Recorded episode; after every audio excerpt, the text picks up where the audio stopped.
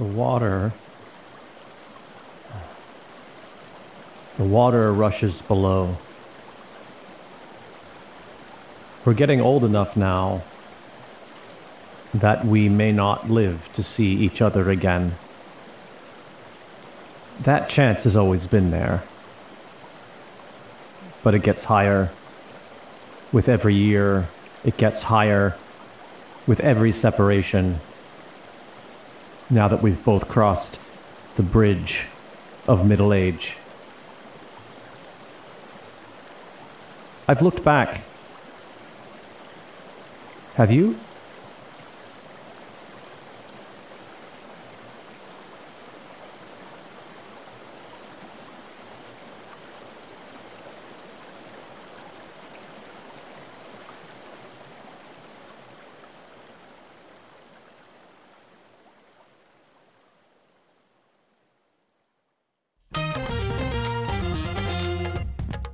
Hello and welcome to my art update podcast thingy. This is episode 37 Bridge Over Dirty Water.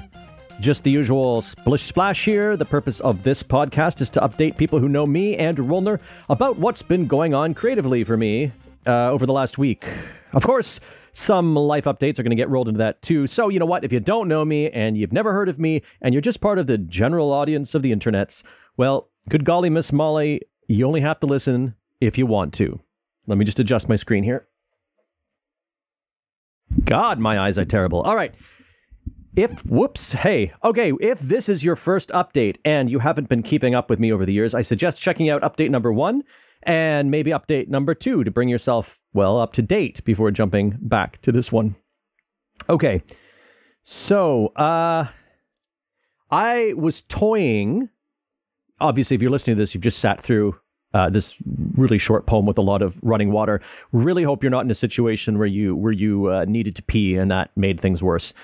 Um, but uh, I was toying with the idea of releasing these poetry segments separately. I think I talked about this last week, but it occurred to me that some people are listening via the website by clicking on the posts that I make on Facebook. So those people might end up missing those poetry episodes entirely since they're going to come out simultaneously with these. Uh, you know, I, I can post on Facebook when I release them, but especially if I'm posting them at the same time as I'm posting the update notification, the Facebook algorithm is really super capricious about what people see. So people might not see both posts, or worse, they might only see the poetry ones. and then they're like, what happened to the updates? Uh, so yeah, I'm kind of at a loss. I'm going to keep integrating them into the updates themselves for now. Uh, probably at the beginning, like I've been doing since the beginning. All right, but anyway, you're not here for any of that explanation. Presumably, you are here for the update. So YTG updates. I met with uh, Marie this week online, of course, because she's still in Germany. Uh, interestingly, um, Marie is one of the two people who contacted me to tell me they actually listened to this thing. So um, I might be delivering this update to the one person who already has this information, which is an interesting proposition. Anyway, we talked about the November project. I'm really condensing a lot of talking here. Uh, we're thinking about doing a project around the uh, the theme of consent, and uh, I won't spoil any more of that. Uh, I'm going to ask Abby from the Summer Jekyll and Hyde show if she's interested in being involved. I think she's the only person left who doesn't have a full time job. Uh, so I will I, have actually already pinged her. Uh, I just haven't had an answer yet because I only did that like an hour ago. Anyway, uh, I'm meeting tomorrow with uh, the JDS owner Noriko to confirm the not only the October, November, and December Nerd Night schedule, but uh, just confirming what events are going to be in the space, uh, so that we can I so that basically I can reset the lights afterwards, and uh, also just to be aware of where we can slot in this this mini this mini show, this mini project that Marie and I are talking about.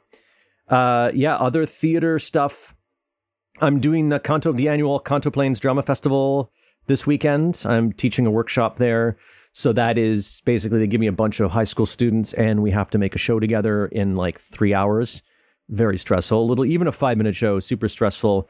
Um, I have some years I've done really well. Some years I've cranked out crap. Uh, really hoping this is not one of the years I crank out crap. But it's the other thing. It's a very early start on Saturday, which will become even more relevant in a moment when we talk about the Nerd Night updates. So that's like I probably will be getting up at 5:30 to uh to get there to get there on time. I think I was going to check this. Uh, actually, was opening the email just to double check the start time, and uh, yeah, I got distracted. so I don't know. Anyway, uh, the theme this year for that is revolution, which was one of my suggestions, and I believe this may be the first or maybe second time they've actually liked one of my suggestions. And this is the thing is I was coming off of Jekyll and Hyde when I made this suggestion. And I still had Revolution top of my mind, and I'm actually not quite sure what I'm going to do with this now. Um, my strategy, I think, is I'm going to go in with a slightly rewritten version of the song we used in the Jekyll and Hyde show, the Revolution song, and just teach that to the students and then see where it takes us. All right. Nerd Night updates. Nerd Night is this Friday. If you're interested in watching this online or coming in person, the tickets are available at tokyo.nerdnight, N I T E, nerdnight, spelled incorrectly, dot com. Okay, so head over there, grab those tickets, or just contact me directly, and I will make sure you get those. The live stream is free. There is an option to pay, because of course there is. We're a nonprofit, but the online option is free. And even if you come in person, it's only a thousand yen. So there you go. I um so I, yeah, I went in Tuesday, which is yesterday, to reprogram the lights because of the new house plot Xander and I set up uh, just after the summer show. Uh, so I have to, yeah, I, I had to I had to do some pro I had to program those because I'm not going to have time to do that on Friday when I'm in there.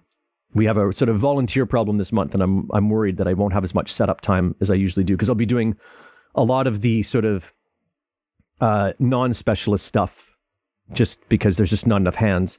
So uh, I did some programming. I hung some LEDs, and yeah, I still have some. I still have some work to do. I still have to connect and program a couple of the LEDs, but that's going to have to wait till October probably. Uh, yeah. So as I said, real volunteer problem. No one was available. I, oh yeah. So no one was available. I put out an, uh, a personal sort of post on Facebook today. Now I've got enough people. I think, I mean, it's we're still shorthanded, but I think I've got enough people that I can handle the setup. To be honest, even if I get to the point where I have like six people helping, if it's all people who are doing this for the first time, I, two is the max because I have to basically walk them through everything. So it it's sort of two new people is kind of the limit that I can deal with. Uh, yeah, but I found someone to do door, which is good what I don't have is I don't have anyone for the end of the evening, right? Um, my volunteers who are coming earlier, they all have to probably, they all, well, one of them for sure has to leave before 10 p.m., before the show is even over. And another one is probably going to have, he lives in Tokyo, so his last train is probably fairly early. So my big concern is normally, I mean, it would suck if I get stuck there because I'm still cleaning up and I miss my last train. But this weekend in particular, because as I said, Saturday morning, I'm up at 5:30 or maybe 6:30, probably 5:30 to do the Kanto Plains Drama Festival. So I do not want to get stuck in Kawasaki and have to take the first 5:30 train back to Kamioka to grab my stuff and drop off my nerd night stuff and then head into the to the festival. I really don't want to have to do that. Okay, um yeah, so anyway, really worried about catching my last train on Friday. But you'll find out whether I did or not next week. Uh podcasting updates. I am up to, I'm currently working on episode five on Miss Charlotte's Finishing School for Wayward Readers, which is uh, pretty good, I thought. I kind of blazed through that in the last week. And uh, yeah, I actually, Kate Slick, who was editing, who edited those episodes for me this spring, she did up to six or seven, I think, number six or number seven. Uh, she, and there's nine episodes uh, I got back in touch with her, and actually, without me saying anything, I just got in touch with her to thank her for how much time she'd saved me on the ones that that I was I was revi- I was revising. Because, like I said, I mean, I have to still re-edit them, but I don't have to do as much as as if I was doing as I would have if I was still doing the first pass on those. Uh, but anyway, so she said she's she could probably crank out episode eight by the end of the month. So that'll probably be helpful. I might end up leapfrogging her and doing episode nine if I catch up to if I get to eight. I'm getting a little bit busier this weekend next, so I'm not sure I'm going to have as much editing time. Um, but uh, or you know she might get halfway through and then I'll finish the second half or something like that. But anyway, it'll probably still save me time, so that's really, really, really great. Um, what else? Oh, for uh, Does It Hold Up? So moving ahead on production for that, uh, interviewed Kat as a possible co-host for that. Uh, I talked about Kat last week, I think. So we should be recording a new pilot soon, and I will probably release it on this feed to see if we can get some some feedback on that. You know, from Marie, who's like um, the person who's who's listening. um, right. Uh, okay, that's that's it for podcasting. Life updates.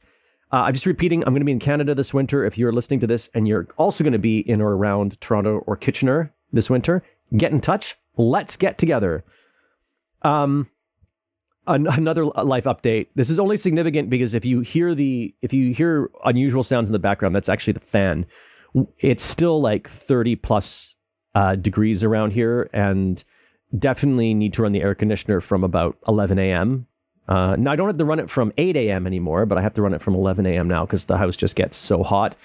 And uh, yeah, so on when was it? I think it was Sunday.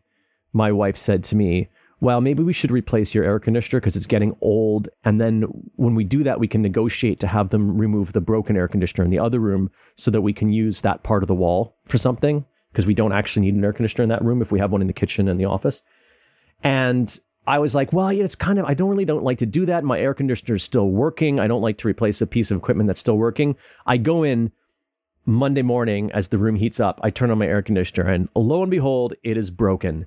So uh, I don't think my wife is capable of sabotaging an air conditioner, so I don't think that was her. But yeah, that was uh, that pretty wild. The timing on that. So uh, yeah, if you hear a fan in the background, that's why, because I'm running a fan full blast. Anyway, that's it for this week. Uh, until next week, that's me out. Andrew out. That's how I end these things. That's my catchphrase, right? Andrew out.